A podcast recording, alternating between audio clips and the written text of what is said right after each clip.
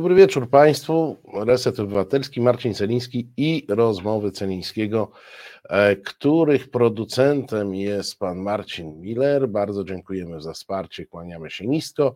Program realizuje Iza, a my w dzisiejszym programie porozmawiamy sobie o, o referendach. E, o referendach, ale niekoniecznie o tym, które tam ostatnio dwóch takich panów zaproponowało, choć pewnie bez tego się e, nie obędzie, mm, e, no bo tak się nam jakoś skojarzy, ale o referendach jako takich, jako sposobie podejmowania decyzji i mm, polskiej praktyce związanej mm, z referendami. No bo proszę Państwa, tak na początek, kto z Państwa bez pytania wujka Google'a szybciutko odpowie na pytanie, ile mieliśmy referendów w III Rzeczpospolitej, czyli po 1989 roku. E, kto z Państwa, e, kto z Państwa e, wie? Tylko mówię, nie, nie zaglądajcie do Google, bo powiem Wam uczciwie, że ja się pomyliłem o jedno, z, jeśli chodzi o E, moją pamięć, a stan faktyczny.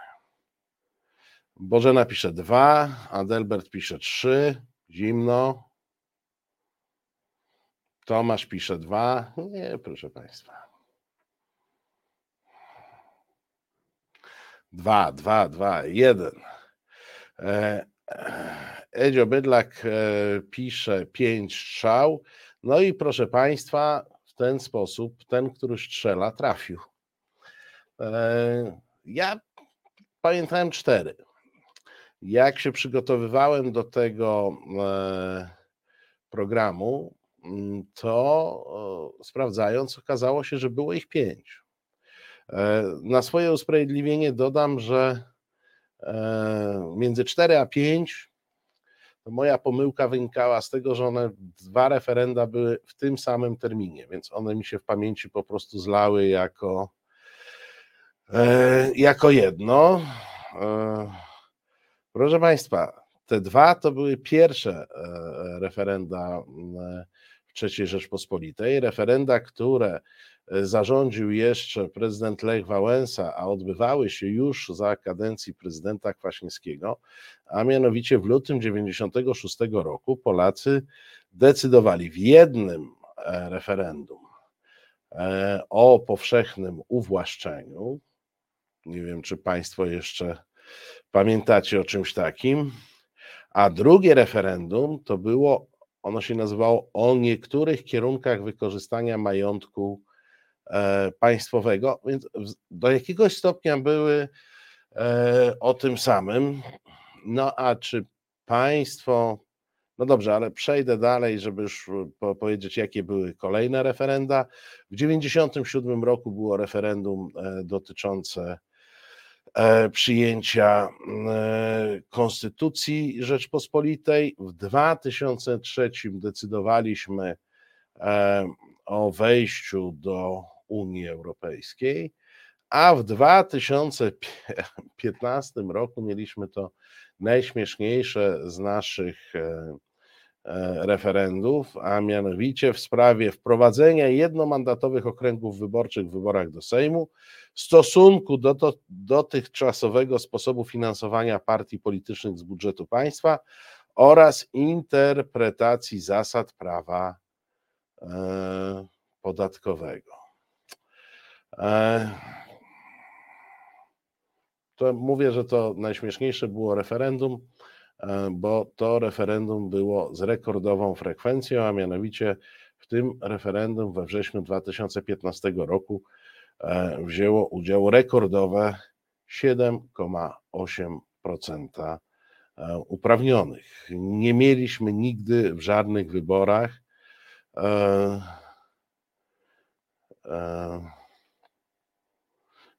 w żadnych wyborach mm, tak niskiej E, tak niskiej frekwencji.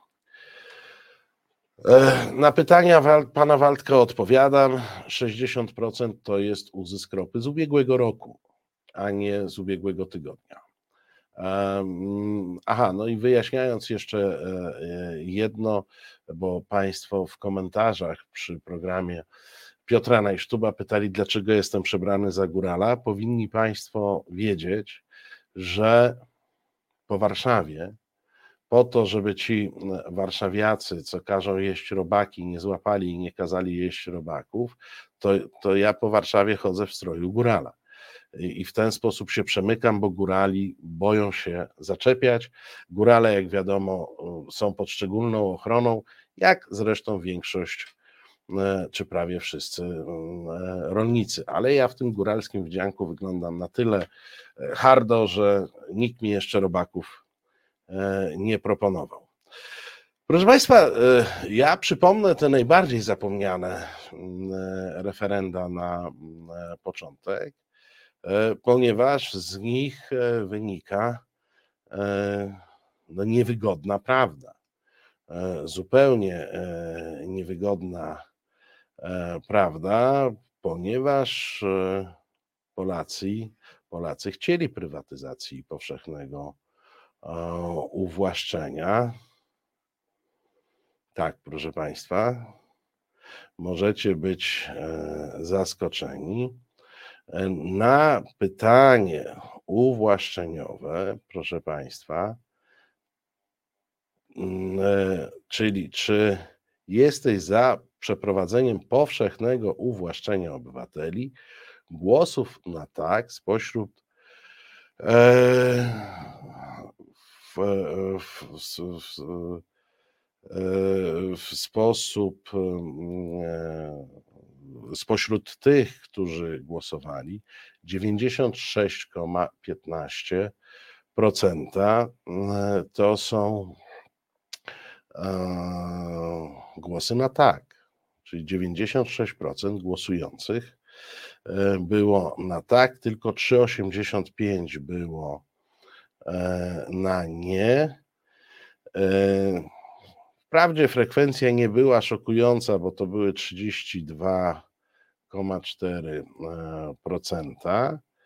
E, no ale 96% było za powszechnym e, uwłaszczeniem. Proszę Państwa, w tym drugim e, referendum, a w tym drugim referendum decydowano o czymś, co przyjęto a o czym później zupełnie zapomniano, bo pierwsze pytanie było o zaspokojenie sprywatyzowanego majątku państwowego zobowiązań wobec emerytów i rencistów oraz pracowników sfery budżetowej wynikających z orzeczeń Trybunału Konstytucyjnego. E, to były tak, takie słynne mm, e, e, orzeczenia, które mówiły o prawach nabytych i które przyblokowały które przyblokowały pewne konkurencyjne wobec dotychczas obowiązujących systemy waloryzacyjne, czyli to były koszta.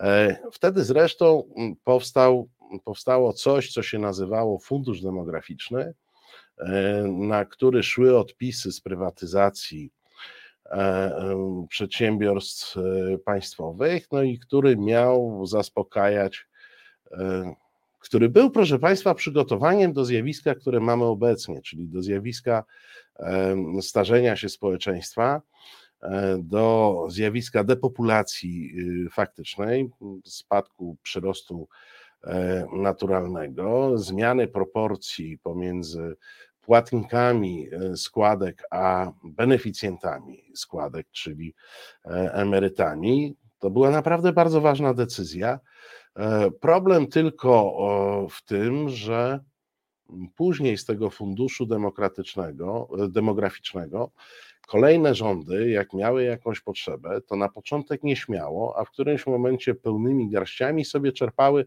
dosypując na e, bieżące, na bieżące mm, potrzeby. Zatem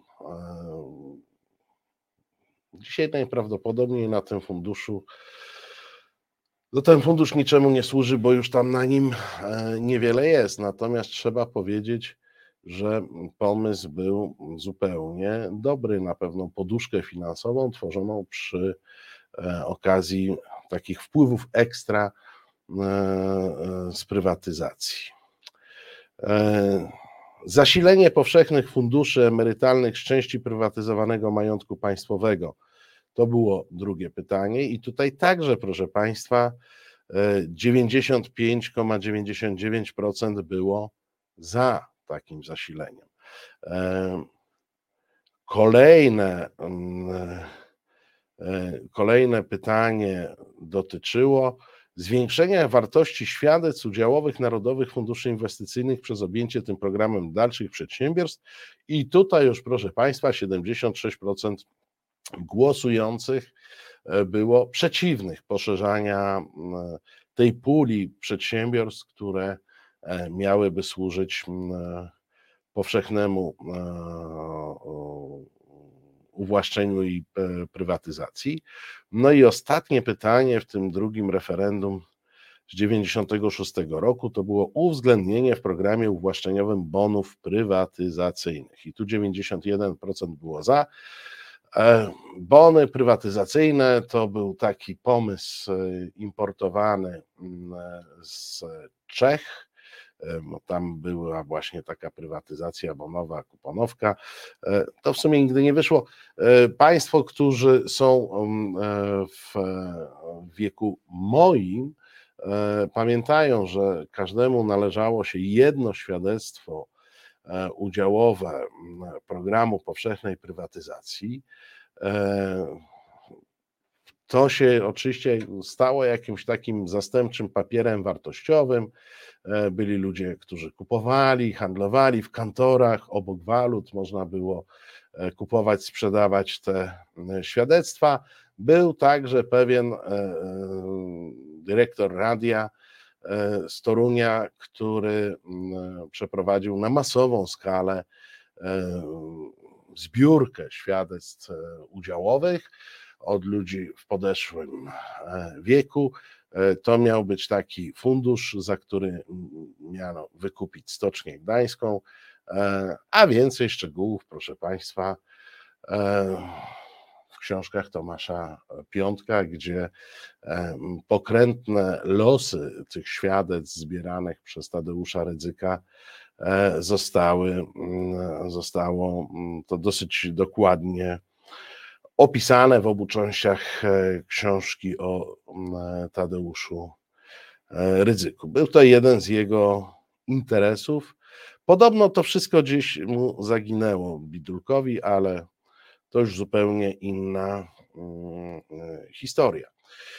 Doświadczenie tego referendum, gdzie ta frekwencja była, tych dwóch referendów, która, gdzie ta frekwencja była 33, 32%, niecałe 33% w zależności od, od pytania, spowodowało, że kolejne referendum e, w sprawie przyjęcia Konstytucji Rzeczpospolitej nie wymagało 50% progu dla e, progu wiążącego e, tej decyzji.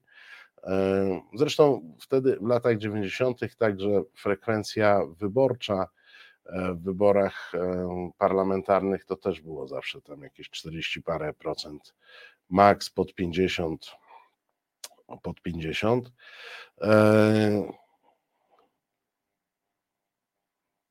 to kolejne referendum nie miało progu e, dla, e, dla, dla swojej ważności i związania e, decyzją i frekwencja wyniosła 42,86%, mm, czyli było wiążące tak czy inaczej. Za konstytucją obecnie obowiązującą było 52,7, przeciw 45,9 e, głosów. E, stąd, e, mm, stąd też ten cały czas podnoszony przez środowiska prawicy tak zwanej prawicy pisowskiej, argument o tym, że ta konstytucja ma słabe umocowanie, no została przyjęta zgodnie kwalifikowaną większością przez ówczesny parlament została przyjęta w referendum faktycznie niewielką e, przewagą e, głosów, e, bo to było 52 do 45, czy to powiedzmy 53 w zaokrągleniu, 53 do 46. No, nie wiem, czy Państwo pamiętają tamtą kampanię. Wtedy po raz pierwszy E, wtedy po raz pierwszy mm, swoją siłę pokazało środowisko Tadeusza e, Rydzyka, e, które mm, ni mniej, ni więcej, no tylko było podstawową siłą przeciw, organizującą kampanię przeciw tej konstytucji. Przy tej konstytucji po raz pierwszy na szeroką skalę e, zabrzmiały, e, zabrzmiały argumenty o e, szatanie, który może Polskę przejąć. Na bazie tej konstytucji miały być odbierane dzieci rodzicom, na przykład, i różne takie inne nieszczęścia miały się wydarzyć. Antychryst miał zacząć rządzić Polską. E, no i przy tej konstytucji doczekaliśmy się tych rządów, ale dużo, dużo e, później, w 2015. E, no i referendum, które mm, miało próg frekwencyjny dla swojej ważności. To jest referendum w sprawie akcesji Polski do Unii Europejskiej. Frekwencja to było 58,86%, czyli było i ważne, i wiążące. Na tak za akcesją odpowiedziało 77,45% głosujących, przeciwko było 22,55% e, spośród e, głosujących. E, myślę, że obok wagi sprawy, to na tę wyższą e, frekwencję wpłynęło to, że to było jedyny jak do tej pory e, akt wyborczy, no bo referendum jest swego rodzaju aktem wyborczym, który był dwudniowy. Jak Państwo pamiętacie, można było, być może pamiętacie, można było głosować e, dwa dni, a mm, kampania wyborcza była chyba najmniej upartyjniona, to znaczy przynajmniej po, po stronie zwolenników e, akcesji do Unii Europejskiej była taka niepisana umowa, że e, w tej mm, kampanii przedreferendalnej nikt nie epatował swoimi logami, e, nikt nie epatował z partyjnością, nikt nie próbował sobie przypisać tej europejskości do własnej partii. Być może to też był e, taki element, który e, powodował, e, że poszło nas do tych urn więcej. No i referendum, o którym już wspomniałem, czyli referendum w sprawie wprowadzenia jednomandatowych okręgów wyborczych w wyborach do Sejmu w stosunku do dotychczasowego sposobu finansowania partii politycznej z budżetu państwa oraz interpretacji zasad prawa podatkowego. Frekwencja szokujące 7,8 i wyobraźcie sobie Państwo, że Polacy e, spośród tych siedmiu nie spełnia 8% głosujących, jednomandatowe okręgi wyborcze poparło 78%, 75, żeby być dokładnym. E, w sprawie mm, e, stosunku do dotychczasowego sposobu finansowania partii politycznych z budżetu państwa, tu, proszę Państwa, 82,63% głosów to były głosy na nie, czyli przeciwko finansowaniu partii E, z budżetu. Trzecie pytanie, czyli to trzecie pytanie to było w ogóle jedno z moich takich ulubionych, proszę Państwa, pytań, bo, bo jak wiecie, najgłupsze pytania w polityce jakie można zadać, to jest, czy chciałbyś być szczęśliwy i bogaty i spodziewać się, że będziemy mieli 95% za, bo zawsze 5% zostanie y, ludzi, którzy będą przeciw. No to tutaj, proszę Państwa, było pytanie, czy jest Pan, Pani za wprowadzeniem zasady ogólnej rozstrzygania wątpliwości co do wykładni przepisów prawa podatkowych, podatkowego na korzyść podatnika. Czyli poddaliśmy e, pod głosowanie e, zasadę, która jest normą w cywilizowanym świecie. E, otóż w każdym postępowaniu prawnym, czy ono jest cywilne, no, przy cywilnych są równe strony, ale czy ono jest karne, czy ono jest podatkowe, zawsze wątpliwości. Inter, rozstrzyga się, interpretuje na korzyść obwinionego. I to, jakby zasada cywilizacyjna, ale myśmy się jeszcze musieli e, spytać. E, możecie mnie Państwo spytać, dlaczego ja opowiadam Wam o historii referendów? No bo opowiadam Wam o tej instytucji nie wirtualnej, o której politycy Wam e, mogą mówić, tylko tej prawdziwej. W praktyce w Polsce E, stosowanej. No nie, nie będę sięgał do PRL-u, tak? Jedno referendum ewidentnie sfałszowane, tak te słynne trzy razy, tak? E, drugie referendum z 88 chyba roku, tak? To był 88 czy 7 E, już w tej chwili, e, tak, w 1987 roku było referendum w sprawie reform politycznych i gospodarczych. Tam zadano pytania o treści, uważajcie, bo, bo treść jest szokująca. Czy jesteś za pełną realizacją przedstawionego Sejmowi programu radykalnego uzdrawienia gospodarki zmierzającego do wyraźnego poprawienia warunków życia, wiedząc, że wymaga to przejścia przez trudny dwu, trzyletni okres szybkich E, zmian. No to jest, proszę Państwa, pytanie, tak? Oczywiście obywatele PRL-u wszyscy czytali sejmowy program radykalnego uzdrowienia gospodarki i każdy z nich miał na ten temat e, swoje zdanie. E, drugie pytanie było, czy opowiadasz się za polskim modelem głębokiej demokratyzacji życia politycznego, której celem jest umocnienie samorządności, rozszerzenie praw obywateli, zwiększenie ich uczestnictwa w rządzeniu krajem.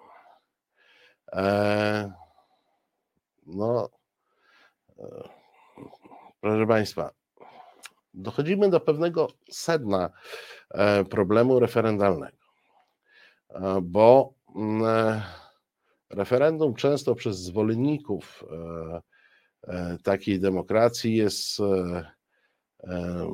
przedstawiane jako taka najwyższa, najlepsza forma demokracji. Otóż, e, e, proszę Państwa, historycznie rzecz biorąc, to myśmy wyszli od, e, jeśli można mówić o jakiejś demokracji dawno temu, no to myśmy wyszli od pewnych demokracji o charakterze referendalnym. Te referenda były wtedy proste, bo można było po prostu zebrać wszystkich obywateli, zwołać na e, wiec e, i jakieś sprawy ustalić. Różnie to było z liczeniem, bo matematyka to nie była taka prosta sprawa. E, matematykę znały kultury starożytnej Grecji czy Rzymu, natomiast już kultury nam bliższe, słowiańskie czy germańskie, raczej głosowały głosem E, raczej głosowały przez okrzyki. No i mieliśmy e, takie referenda w, w, w, bardzo często w, kulturach tutaj europejskich raz do roku towarzystwo się zbierało, żeby mm, przesądzić, podjąć jakieś e, decyzje i z jakichś przyczyn wraz z rozwojem demokracji postawiliśmy na demokrację przedstawicielską.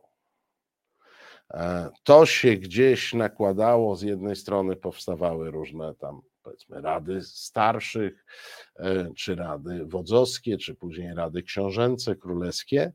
Mm, w którymś momencie w ramach centralizacji władzy e, król zaczął wyznaczać tych swoich e, doradców, ale pierwotnie oni wyrośli z takich przedstawicieli najmądrzejszych z mądrych. No bo e, co jest podstawą demokracji przedstawicielskiej w momencie,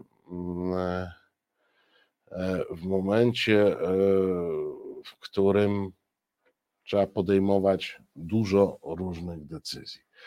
No, taką podstawą jest, proszę Państwa, merytokracja. W związku z czym założeniem demokracji przedstawicielskiej jest to, że my wybieramy e, do tych ciał stanowiących e, jakichś ludzi mądrzejszych, którzy się do tego nadają. E, ponieważ wprowadzamy wtedy wątek merytokracji. Czyli jak była ta Rada Starszych, e, no to przyjmowano, że ten starszy jest trochę mądrzejszy, bo ma więcej doświadczenia e, życiowego. Czy demokracja przedstawicielska, jaką przyjęliśmy, nie miała na celu zastąpienie referendum? To jest dobre pytanie. No, faktycznie, historycznie zastąpiła. E, czy miała to na celu? Nie jestem, e, e, nie jestem pewien. Z całą pewnością, z całą pewnością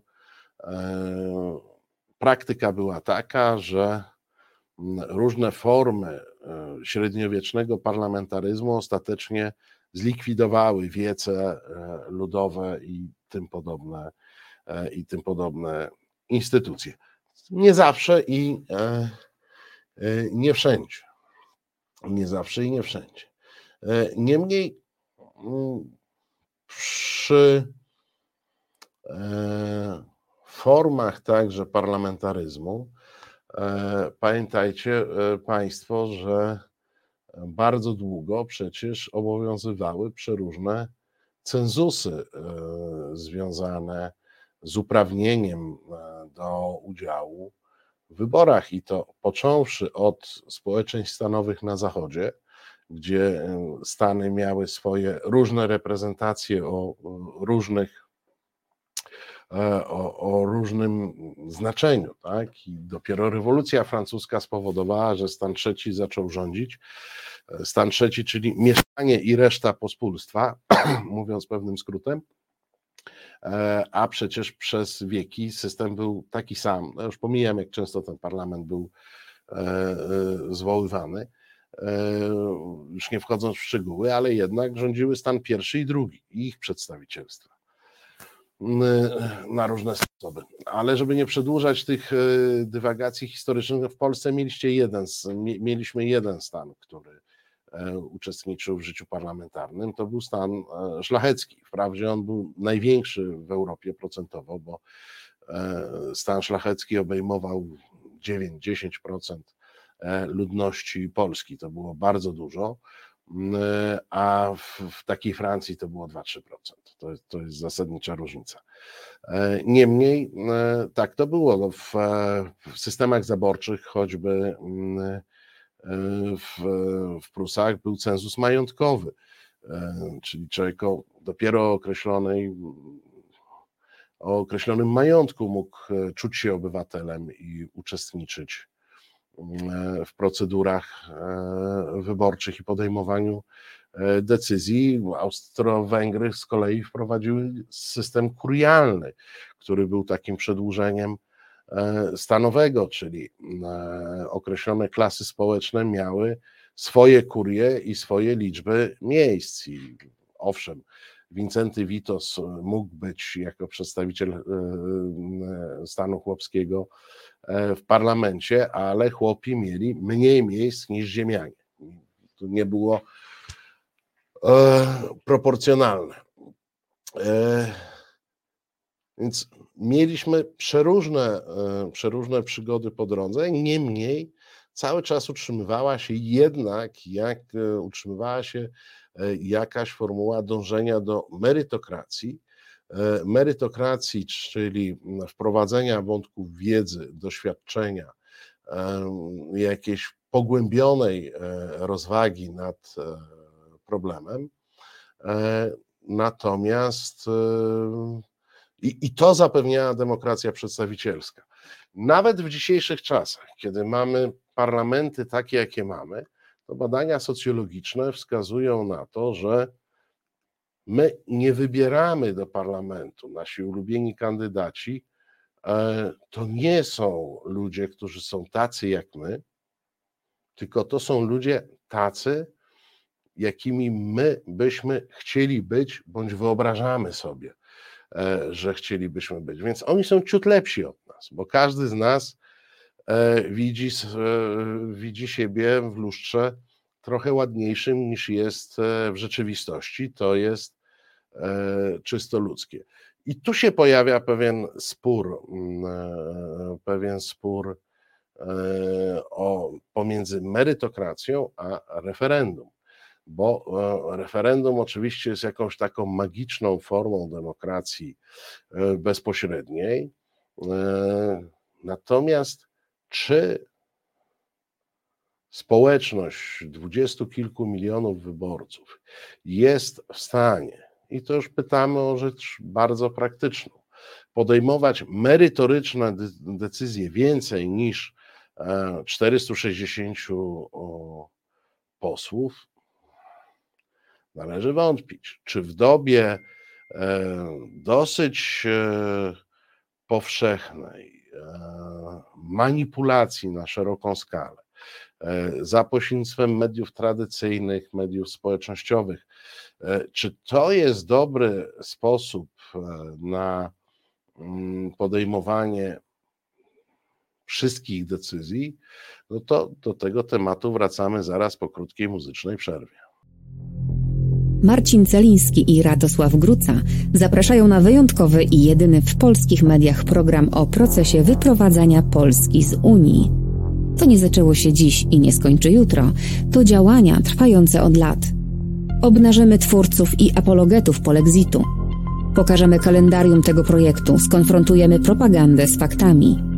Bez wyjścia. Co czwartek od 19 w resecie obywatelskim. Rozmowy Celińskiego dziś o referendach. E, producentem naszego programu jest pan Marcin Miller. Bardzo dziękujemy za wsparcie. E, realizuje go nadal e, Iza. No a my wracamy do samej kwestii referendum i ja nie ukrywam, że liczę trochę na Państwa wpisy bądź telefony na ten temat. Piotr pisze, referendum sprawdza się w dojrzałych społeczeństwach świadomych tak naprawdę mamy chyba jedno społeczeństwo, w którym się to e, sprawdza.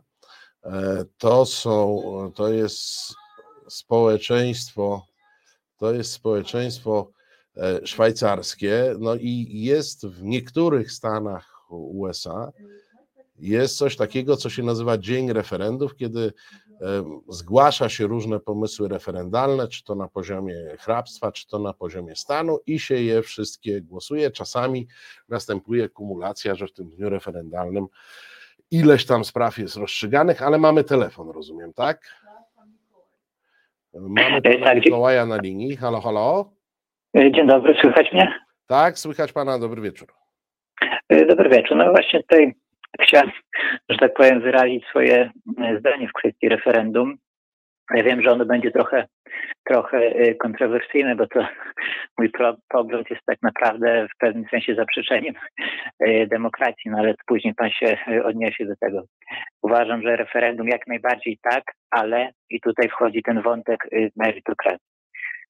W jakim sensie? No powiedzmy sobie, że będzie no, teoretycznie referendum na temat przyjęcia euro w Polsce, tak? No i mamy ten dzień referendum. E, ludzie idą no, do urn i przed otrzymaniem kart wyborczych no jest właśnie takie e, pytanie, no zanim pan czy pani dostanie tą kartę, to proszę mi odpowiedzieć, no nie wiem, niech to będzie 10-15 pytań związanych z tą kwestią, którą poruszamy, prawda? Y, merytorycznych, tak, co to jest euro, co to jest inflacja, co to jest kwestie gospodarcze, ekonomiczne i dalej, i tak dalej.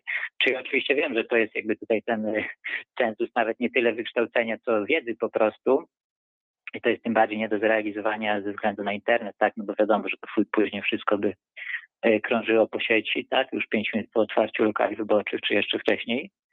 E, ale to jest jedna sprawa, a po drugie, paradoksalnie tak, e, to mm, uważam, byłaby motywacja dla tych ludzi, no, że tak powiem, no, niedokształconych, tak, żeby no, chciawszy tutaj wyrazić swoje opinie, no, w jakichś przyszłych referendach, no, żeby jednak no, ponieść te swoje kwalifikacje, tak? E, może tak górnolotnie e, mówiąc, także no jakoś tak na to patrzę. Ja wiem oczywiście, że to jest jakby no w sumie zaprzeczenie trochę, trochę tej demokracji, tak, ten cenzus, ale no jakoś tak, tak, na to, tak na to patrzę. No jeśli można, to prosiłbym o opinię pana redaktora, co o tym Dzie- Dziękuję bardzo za ten głos. No dobra, do, dobra. Kłaniam się, panie Mikołaju. No, proszę Państwa, rzecz jest prosta. No, ono by było niekonstytucyjne. Ja wiem, jak śmiesznie to brzmi, że coś jest e, niekonstytucyjne, e, jeśli chodzi o jeśli chodzi o Polskę i dzisiejszy czas. No ale my mamy w, w Konstytucji zapewnioną równość prawa wszystkich obywateli bez względu na ich stan świadomości bądź nie, wykształcenie bądź nie.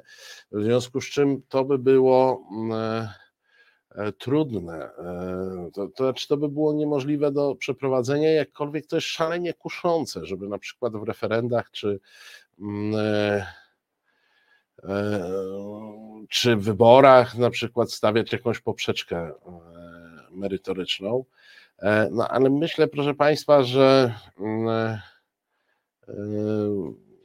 no doszliśmy do momentu, w którym mamy tę demokrację powszechną, bezcenzusową. Jedynym wyznacznikiem udziału w demokracji jest wiek, jakaś dojrzałość, nad czym też zresztą można dyskutować, czy te 18 lat przy czynnym i 21 przy częściowych, biernych prawach e, e, wyborczych to powinna być ta poprzeczka czy inna, no ale to są jakieś wartości umowne. E, można się umówić tak, można się umówić e, inaczej. E, natomiast no, mamy mamy ni mniej, ni więcej, ale E, ale demokrację, która zakłada równość wszystkich głosów, bez względu na to, kto głosuje e, z, z jakim e, cenzusem i z jakim wykształceniem. I myślę, tu się pojawia ten problem, bo jeżeli chcielibyśmy, no właśnie, bo ja Państwu z premedytacją w tej pierwszej części czytałem pytania referendalne. No, wszystko zależy, znaczy kiedyś bardzo dawno temu, na początku lat 90., kiedy trochę parałem się dorabiałem sobie e, przy robieniu badań e, rynku, e, no to wtedy przechodziliśmy dosyć solidne szkolenie. To była zachodnia firma, która w, Polsce badała konsumentów różnych dóbr. No i pierwsza zasada była taka, że odpowiedź zależy od treści i sposobu zadania E, pytania. I nas szkolono bardzo mocno, żebyśmy mieli bardzo neutralne e, głosy, wyrazy twarzy w rozmowach e, przy przeprowadzaniach wywiadów. To, to, proszę Państwa, były czasy, kiedy się po prostu trzeba było pojechać do kogoś i zadać mu 40 czy 50 pytań w godzinnej czy półtora godzinnej rozmowy. Tak, rozmowie tak wyglądały te badania. I przy referendach jest dokładnie tak samo. No jeżeli zadamy pytanie w odpowiedni sposób, to w zasadzie zawsze dostaniemy e, pożądaną, e, pożądaną odpowiedź. Ale mamy kolejny telefon, być może z jakąś odpowiedzią. Halo, halo? Halo, e, halo. Bardzo bym tak. prosił o ściszenie komputera czy z telefonu, bo słyszę siebie, a to będzie nam bardzo a Teraz? A teraz? Teraz jest chyba dobrze. Okej, okay, ściszyłam. Dobry wieczór Bożena z Warszawy. Kłaniamy się Bożena. Więc Chciałabym bardzo, żeby referenda nie były nam potrzebne, bo jednak mi się bardzo podoba y, system takiej demokracji pośredniej, czyli przedstawicielskiej, jaki, jaki mamy. Tradycją zawsze było jeszcze w czasach dawnych, starożytnych i w plemionach mało światłych, że do rządzenia była wybierana starszyzna, czyli wiedza, doświadczenie płynące z wieku, a jakaś taka nabyta empatia, mm, no to y, dawało tym ludziom rządzącym wiarygodność i im się ufało właśnie z tego powodu, że wiedzą lepiej. Wiedzą lepiej od tych ludzi, którzy byli w danym plemionie, y, plemieniu e, zgromadzeni. I to jest moim, i to jest słuszne, E, no po prostu to jest słuszne, to się powinno, powinno sprawdzać. A, i, I ten system mi się podoba. Po to mamy naszych przedstawicieli, żeby oni rządzili w naszym imieniu. Ja to bym najchętniej chciała nawet nie wiedzieć, co to są za przedstawiciele i co oni robią, byleby tylko dobrze rządzili, a a poznawałabym to po tym, że, że jest okej, okay, że nie mam żadnych pretensji, że nie mam e, jakichś specjalnych wymagań. Jeżeli jest dobrze, to ja nawet nie muszę wiedzieć, kto rządzi, bo jest dobrze i człowiek jest zadowolony i szczęśliwy, gdyż wiemy, że państwo jest po to, żeby ludzie byli szczęśliwi. No to byłaby taka sytuacja idealna, do której powinniśmy e, zmierzać. E, natomiast, e, natomiast referenda, one tak jak w Szwajcarii są, są tam skuteczne, bo wydaje mi się, że no takie referenda w Szwajcarii to jest chyba po prostu wyższy poziom, wynikający z różnych względów. No, Szwajcaria nie bywała uwikłana w różne wojny, była zazwyczaj krajem neutralnym, co wynika też z jej położenia wśród gór, więc to też jest takie historyczne doświadczenie, nie mówiąc już o tym, że Szwajcaria jest po prostu krajem tak bogatym, że E, sprawy, te właśnie sprawy wyższe, sprawy obywatelskie e, są dla ludzi ważniejsze niż taki, niż taki codzienny byt, prawda? To, to zupełnie inaczej myśli człowiek, któremu brakuje do pierwszego, czy który nie ma mieszkania, więc nie może się rozwijać i mieć dzieci. A cała sytuacja, która jest w tej chwili u nas, nie ma, nie ma co tego powtarzać. E, I y, wtedy człowiek specjalnie nie myśli o wolnościach obywatelskich, o, o, o społeczeństwie obywatelskim, bo ma, bo ma ważniejsze sprawy, czyli po prostu sprawy bytowe, sprawy przeżyciowe do, y, do załatwienia. Więc może po prostu do takiego, mm, do systemu referendalnego, gdzie wszyscy wszyscy głosujemy na, nad, nad wszystkim, po prostu musimy dojrzeć i no, musimy poczekać kilkaset lat, kiedy nasza demokracja okrzepnie i będziemy gotowi do tego, żeby obywatele przejmowali władzę swoje ręce w systemie referendalnym. A na razie chyba starajmy się, żeby ci nasi przedstawiciele no, byli, byli wiarygodni, byli no, tacy, jak, żebyśmy im po prostu mogli ufać, że będą że będą w, w naszym imieniu i dla naszego dobra, że będą, że będą zarządzać. Dziękuję Bożeno za ten głos. Ja Państwu powiem, ja Państwu powiem od siebie, to znaczy z tych wszystkich referendów, które, które mieliśmy, e, jakiś sens, e, sens miało referendum konstytucyjne. E, to też wynikało z sytuacji politycznej, jaka wtedy była, bo Państwo może nie pamiętają, ale referendum konstytucyjne tak naprawdę było na życzenie pana Donta. E, mieliśmy tu taki program wspólny o systemie e, Donta i to referendum, to referendum wynikało z tego, że wtedy około 40% głosów w wyborach 90 trzeciego roku poszły w powietrze, czyli zostały oddane na partie, które nie miały reprezentacji w parlamencie, więc po to, żeby wzmocnić konstytucję, wybrano ścieżkę referendum i to było ostatnie referendum bezprogowe, bo potem już w konstytucji uregulowaliśmy że to w ten sposób, że referendum po to, żeby miało moc wiążącą dla władzy, e, musi być z frekwencją powyżej 50 E, procent. Mamy telefon, rozumiem. Halo, halo? A, nie mamy. Ktoś się, e, ktoś się e, rozmyślił w tym momencie.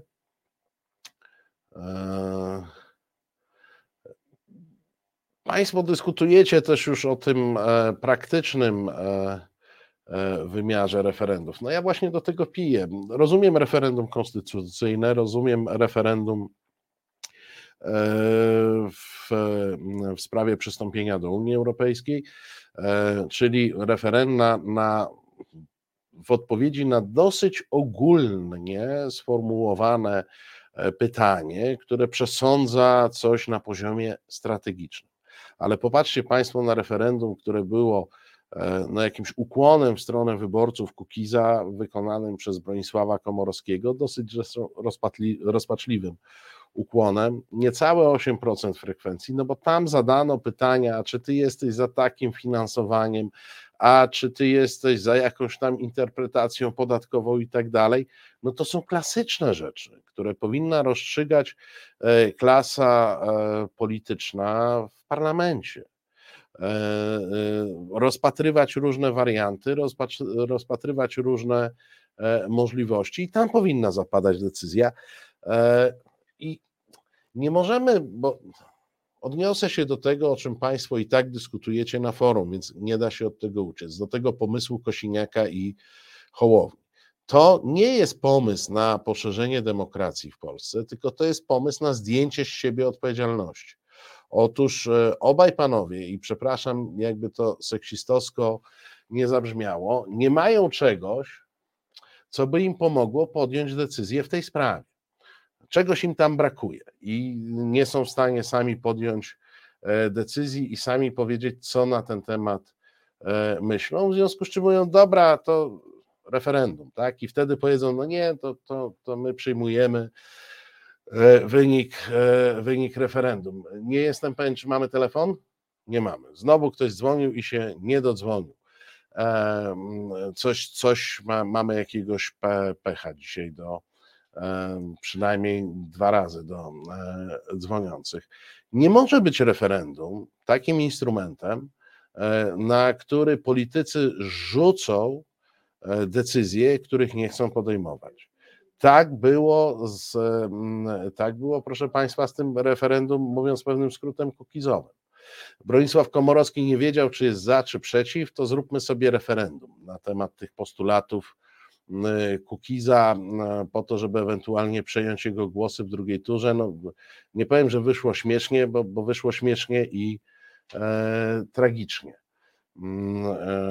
w, w, całej, e, w całej sprawie. E, w związku z czym to jest nadużycie. To zresztą to jest jak z każdym, moi drodzy, narzędziem. Znaczy, młotek jest bardzo przydatnym narzędziem, dopóki się nie wali nim po głowie, tylko wbija gwoździe. Bo jak się wali po głowie, to on przestaje być przydatny, zaczyna być groźny. To samo jest e, e, z referendum.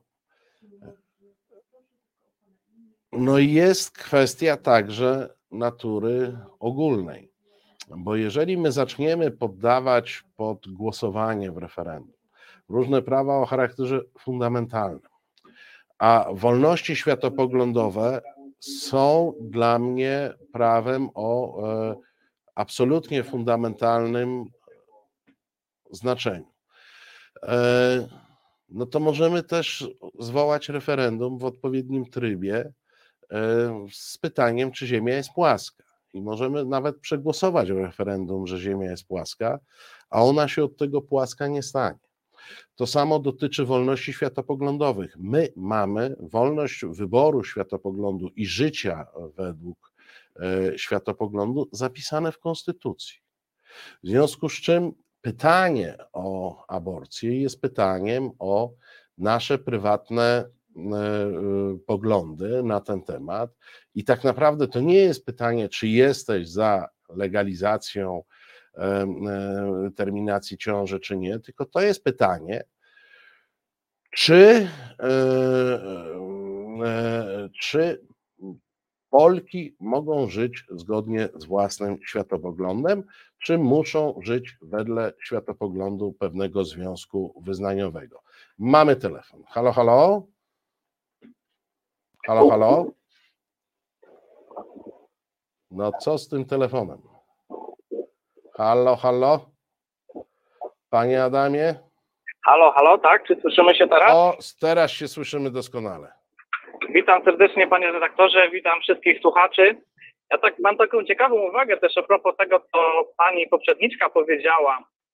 Czy my dopiero za kilkaset lat dojrzymy do jakiegoś bezpośredniego systemu demokracji? No jeszcze jest taka forma, no może nie, nie typowo referendum, no ale protesty, tak? Kiedy coś się no jednak danym ludziom, grupie ludzi nie podoba, no to zawsze mogą zaprotestować i to chyba też jest w pewnym sensie jakaś forma referendum, czyli wyrażania swojego głosu Aktywizm, obywatelskiego. aktywizm obywatelski zawsze jest formą wyrażania własnych poglądów, natomiast no, trudno go sobie wyobrazić jako element e, legislacji. Referendum jednak może być elementem e, e, legislacji. Sam aktywizm obywatelski to jest wywieranie wpływu na e, parlamentarzystów, a nie stanowienie. Referendum w naszym systemie może ustanowić prawo. To jest trochę inaczej. No jasne, jasne, tak tylko chciałem do tego, do tego się odnieść też w kontekście, co pan redaktor Szomlewicz mówił, że nasz rząd w tej chwili chce to ograniczyć. Też taką możliwość protestowania. Na razie, A jeżeli tu, chodzi o tu związki dotykamy zawodowe. zupełnie innej, e, e, fundamentalnej dla demokracji wartości, a mianowicie wartości wyrażania własnych poglądów e, publicznie. I tutaj rząd chciałby oczywiście e, znaleźć e, taką uzdę, którą mógłby nam e, założyć i ściągnąć cugle w odpowiednim, w odpowiednim momencie. E, Tylko, że no to ja tu zawęziłem problem, problemy w tym programie, ponieważ problemów e, tego, co się w Polsce z demokracją e, dzieje, w jednym programie chyba nie przerobimy. Jasne, jasne. Dziękuję bardzo. Bar, bardzo dziękuję, kłaniam się Panie Adamie. E, Proszę Państwa, no, niektórzy z Was podnoszą, że referendum mogłoby przy tym układzie władzy coś zmienić. Moi drodzy, czy wyście, czy Wy mieszkacie od 2015 roku w innym kraju niż ja? Chcę Wam powiedzieć, że żyjemy w kraju, w którym e, nie wiadomo, czy istnieje Trybunał Konstytucyjny i czy ma prezesa, a w zasadzie wiadomo, że nie istnieje i nie ma prezesa. E, Żyjemy w kraju, w którym budżet się e, przyjmuje bez e, kworum.